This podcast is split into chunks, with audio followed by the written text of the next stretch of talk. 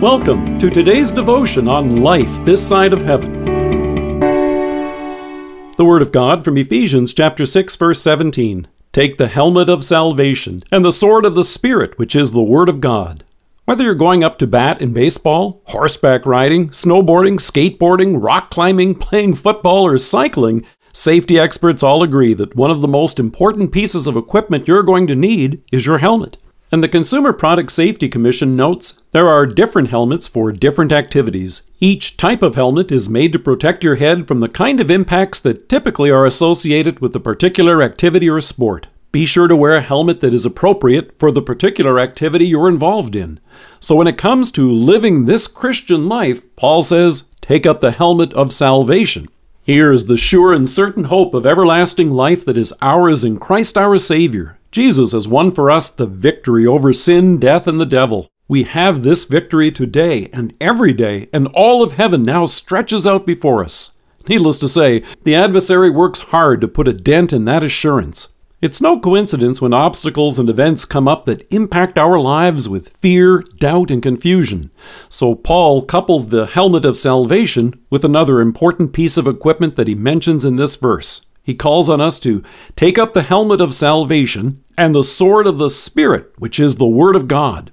Have you ever noticed how often you'll see someone wearing their helmet, but then leave the straps unfastened?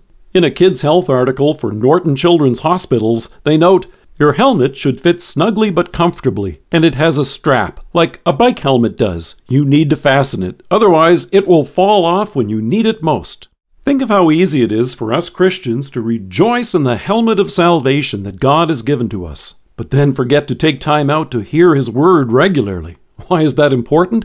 Well, if we neglect to hear God's Word regularly, in worship and in our devotions, it's a little like leaving your helmet unstrapped. Then any hard knock that comes along in this life can shake that assurance. An injury, an unexpected hospital visit, a late night phone call from a loved one, and the like.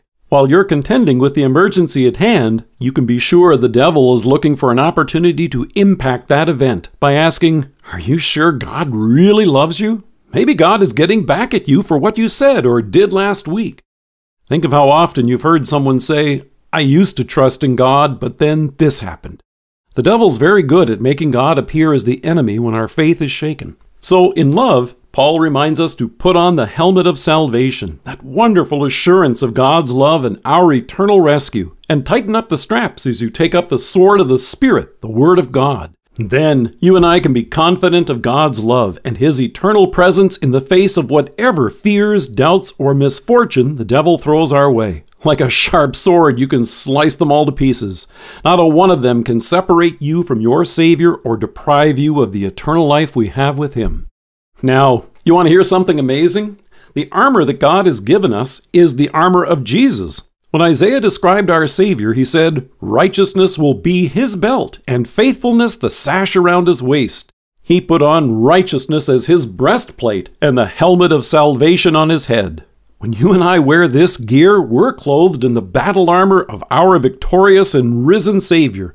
At the cross, he has won the battle for us over sin, death, and the devil. So Paul wraps it up by saying, And pray in the Spirit on all occasions with all kinds of prayers and requests. With this in mind, be alert, and always keep on praying for all the saints. This is a team activity. You and I stand shoulder to shoulder with our fellow redeemed, praying for one another, encouraging one another, and rejoicing in His salvation as fully protected children of God. Let us pray. Loving Savior, bless my hearing of your word this day and in worship tomorrow. Amen. Thank you for joining us. If you are listening to us by podcast or on Alexa, we invite you to browse the resources that are available on our site at lifethissideofheaven.org. God bless you and have a great day.